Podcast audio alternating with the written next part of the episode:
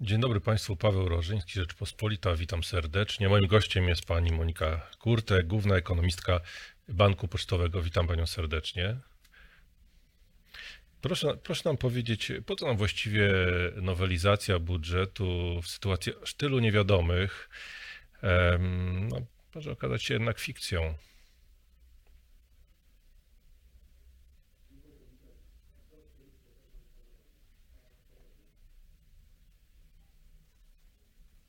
E, Nie do końca słyszałam pana redaktora pytania, Yy, bo nam coś tutaj Po co nam nowelizacja, po co nam nowelizacja y, budżetu właściwie no, w, taki, w takiej niepewnej sytuacji płynnej? e, No, może się okazać jakąś fikcją, może trzeba będzie znowu nowelizować ten budżet. Jak pani ocenia sytuację? Tak, no nowelizacja tak naprawdę konieczna była, dlatego że mm, budżet, który mieliśmy przygotowany na 2020 rok, przypomnę, budżet zrównoważony, czyli e, ani deficyt, ani nadwyżka. E, W sytuacji kryzysowej, w jakiej żeśmy się znaleźli, e, w, sytuacji recesji po raz pierwszy po 90 roku, ale tak naprawdę recesji od kilkudziesięciu lat, Taki budżet był fikcją i było wiadomo, że ta nowelizacja musi nastąpić. Ale czy z kolei e, rekordowy deficyt zaplanowany w tej nowelizacji mm, w okolicach 110 miliardów złotych, to jest ten deficyt, który my osiągniemy i czy kolejna nowelizacja nie będzie jeszcze potrzebna? Na to pytanie myślę, że w tej chwili nikt nie potrafi odpowiedzieć. E, Wiadomo, że ten deficyt będzie, e, będzie na pewno dużo wyższy niż w latach poprzednich. Ale tak jak powiedziałam, skala tutaj zależeć będzie jeszcze od wielu czynników. No, przede wszystkim od tego, jak sytuacja gospodarcza będzie rozwijała się w drugiej połowie roku. Na razie mamy ze sobą powiedzmy lipiec i, e, i sierpień e, i wiemy, że ta sytuacja jest na pewno lepsza niż była w drugim kwartale, ale przed nami ogromna niepewność. I tutaj chciałam podkreślić, że wszelkie prognozy, jakie w tej chwili są przygotowywane, e, przez nawet najlepszych ekspertów są obarczone bardzo dużą niepewnością. Nikt nie potrafi e, wskazać e, i powiedzieć przecież, jak ta sytuacja epidemiologiczna będzie się e, rozwijać.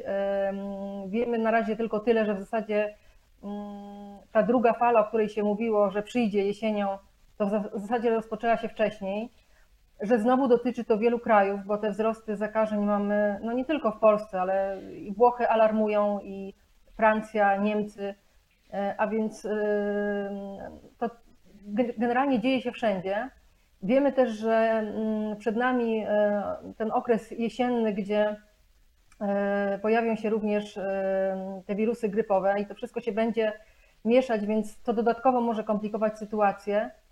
E, I o ile e, poszczególne rządy, nie tylko u nas, ale w wielu krajach na świecie mówią o tym, że drugiego lockdownu na taką skalę, jak mieliśmy e, kwietniu, maju, w zależności od kraju, już nie będzie, e, to tak naprawdę no to są w tej chwili tylko słowa. Nikt nie potrafi odpowiedzieć na pytanie, czy jednak nie będzie takiej konieczności.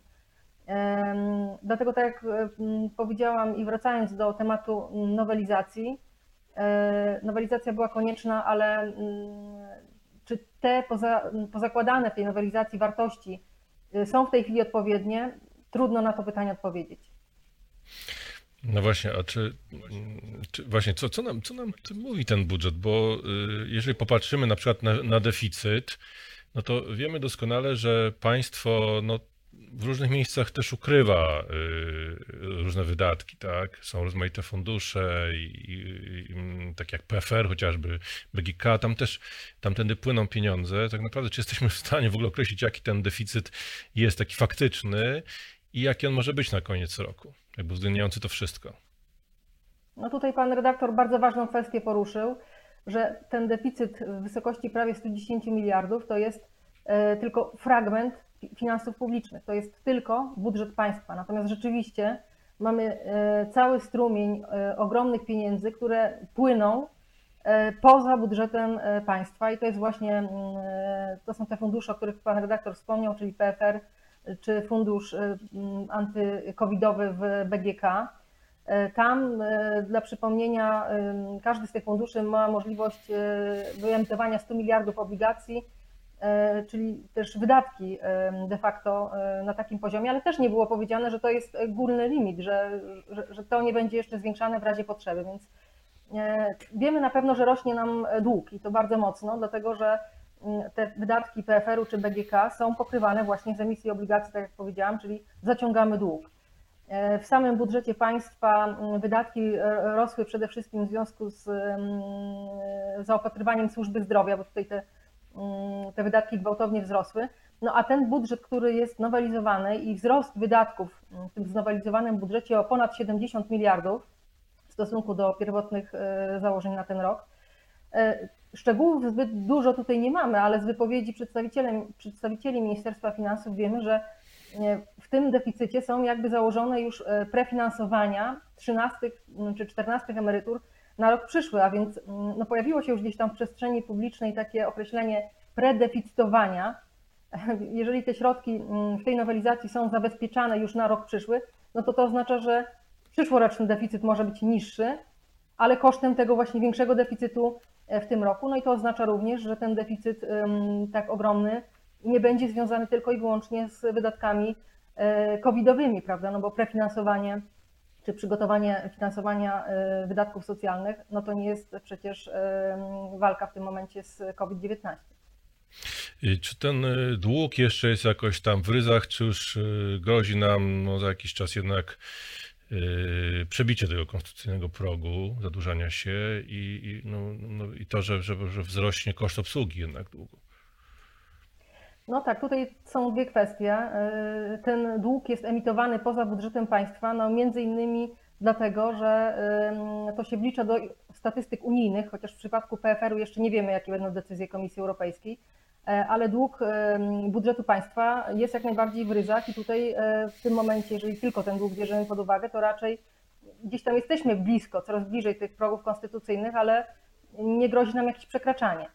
E, natomiast jeżeli chodzi o koszty obsługi długu, no to między innymi te rekordowo niskie stopy procentowe, jakie mamy w Polsce, e, zapewniają też niższe, czy, czy rekordowo niskie, bym wręcz też powiedziała, finansowanie e, tego długu i obniżki stóp procentowych, jakie zostały dokonane w bardzo szybkim tempie i na bardzo dużą skalę, przypomnę, to był marzec, kwiecień, maj, oprócz tego oczywiście, że miały ulżyć kredytobiorcom, obniżyć ich koszty obsługi ich długów, to również bardzo mocno obniżyły właśnie koszty państwu.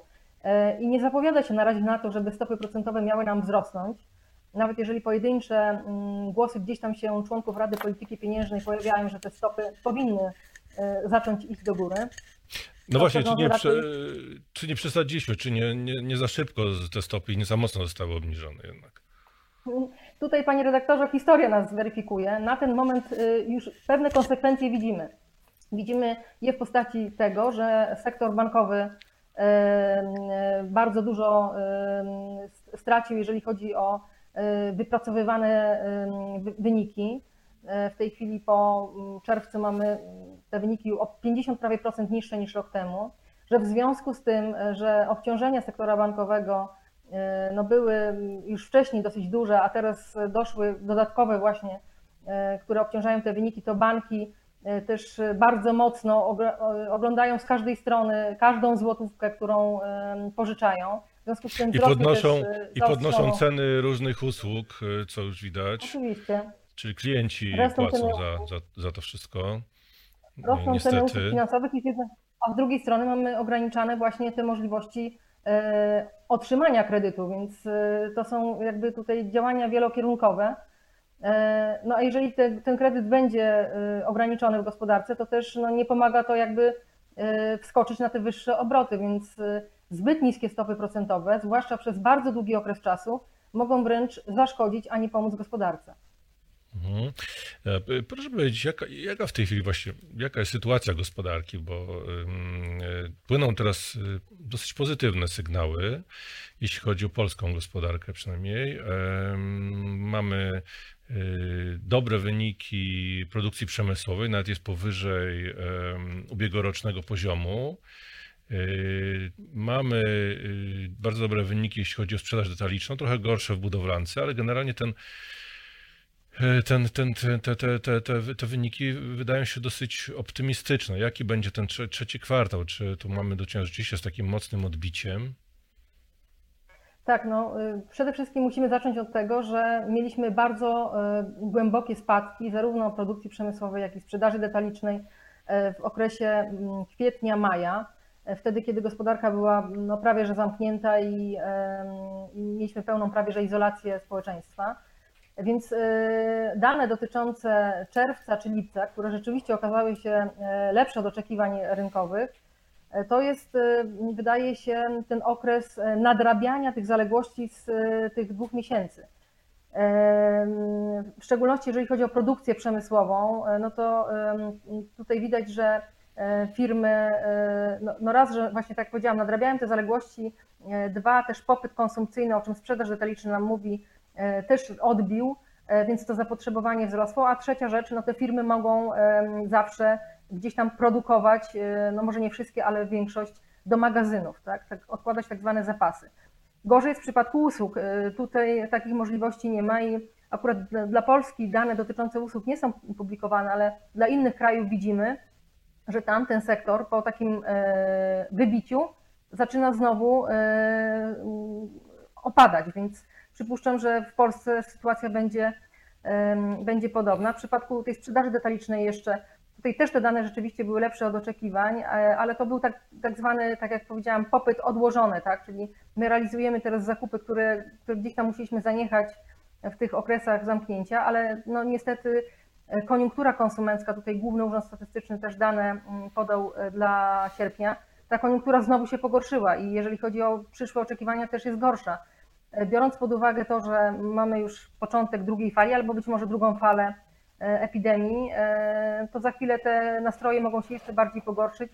E, te mm, obawy gospodarstw domowych także mogą jeszcze bardziej wzrosnąć i za chwilę ten popyt konsumpcyjny znowu nam wyhamuje. Także, tak jak powiedziałam, niepewność jest ogromna. Wiemy, że po drugim bardzo słabym kwartale recesji, prawda, 8% spadku PKB w Polsce, ten trzeci kwartał będzie lepszy. Te dane lipcowe jakby na to wskazują ale ja nie sądzę, żebyśmy wyszli z e, dynamiką PKB już na plus. Raczej będzie to mm, mniejszy spadek.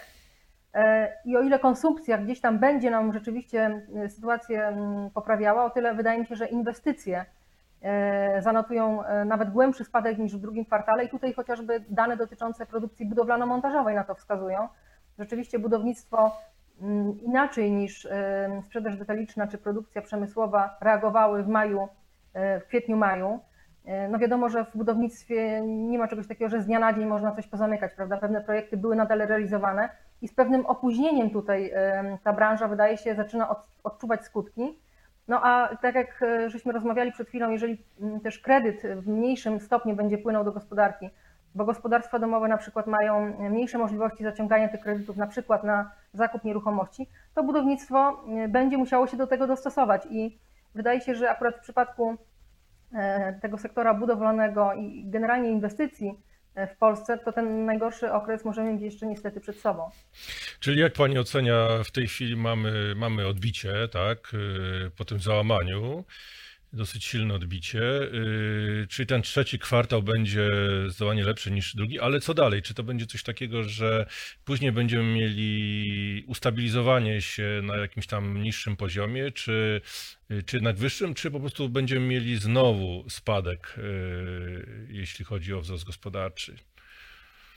Ja myślę, panie redaktorze, że trzeci kwartał to będzie, tak jak powiedziałam, spadek, ale płytszy niż był, w, zdecydowanie płytszy niż był w drugim kwartale. Mhm czwarty kwartał to nadal będzie spadek, ale już y, mocno zbliżymy się y, do zera i dopiero pierwszy, drugi kwartał przyszłego roku to będzie ten czas, kiedy z tą dynamiką PKB możemy wyjść na jakiś plus. E, bo przypomnę też, że w przypadku inwestycji no, mają być uruchomione programy rządowe dla samorządów e, czy w ogóle inwestycji publicznych, ale to z pewnym opóźnieniem nam ruszy. I to czyli, nie spodziewa się, czyli nie spodziewa się Pani jakiejś stagna, stagnacji w kolejnych miesiącach, tylko raczej yy, powolnego, ale, ale jednak yy, wzrostu w kolejnych kwartałach. Wychodzenia po, na powolnej poprawy, ale pod warunkiem, mhm. że ta sytuacja epidemiologiczna powiedzmy będzie się toczyć mniej więcej tak jak w tej chwili, tak? Czyli mamy jakieś tam lokalne lockdowny, na niedużą skalę. Natomiast y, w sytuacji, gdyby epidemia e, przebiegała dużo gorzej niż się wszyscy spodziewają. Tych e, lockdownów byłoby dużo więcej e, i w większej skali, to niestety te prognozy prawdopodobnie trzeba będzie rewidować w dół. To jeszcze na koniec Panią za, za, zapytam o jedną rzecz. O rynek pracy, bo to, to jest pewien, pewien paradoks, bo jednak mamy jednak spore załamanie gospodarce, a ten rynek pracy no, bardzo mocny się wydaje. To prawda. Te e, oczekiwania dotyczące chociażby stopy bezrobocia na początku pandemii były dużo, dużo wyższe, że stopa bezrobocia przekroczy nawet 10% w Polsce w tym roku.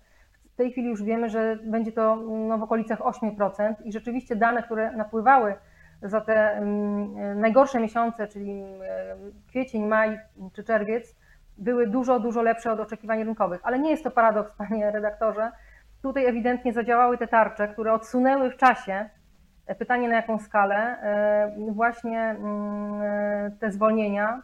Ale one się kończą. I wzrost Mamy już One się kończą, chociaż e, one się kończą, chociaż przedsiębiorstwa, które dostały pieniądze w ramach pomocy rządowej, są zobowiązane przez kilka miesięcy do utrzymywania miejsc pracy, więc tutaj też możemy mieć ten efekt takiego opóźniony, opóźniony zapłon, tak? czyli to bezrobocie może bardziej zacząć rosnąć gdzieś tam pod koniec roku, E, no i tak jak powiedziałam, my w tej chwili mamy stopę bezrobocia na poziomie 6,1%, e, a spodziewamy się 8%, więc to będzie jeszcze jednak spory wyrost. Mhm. Dziękuję Pani bardzo za rozmowę. Moim gościem była Pani Monika Kurtek, główny ekonomista Banku Pocztowego. Dziękuję bardzo. Dziękuję również.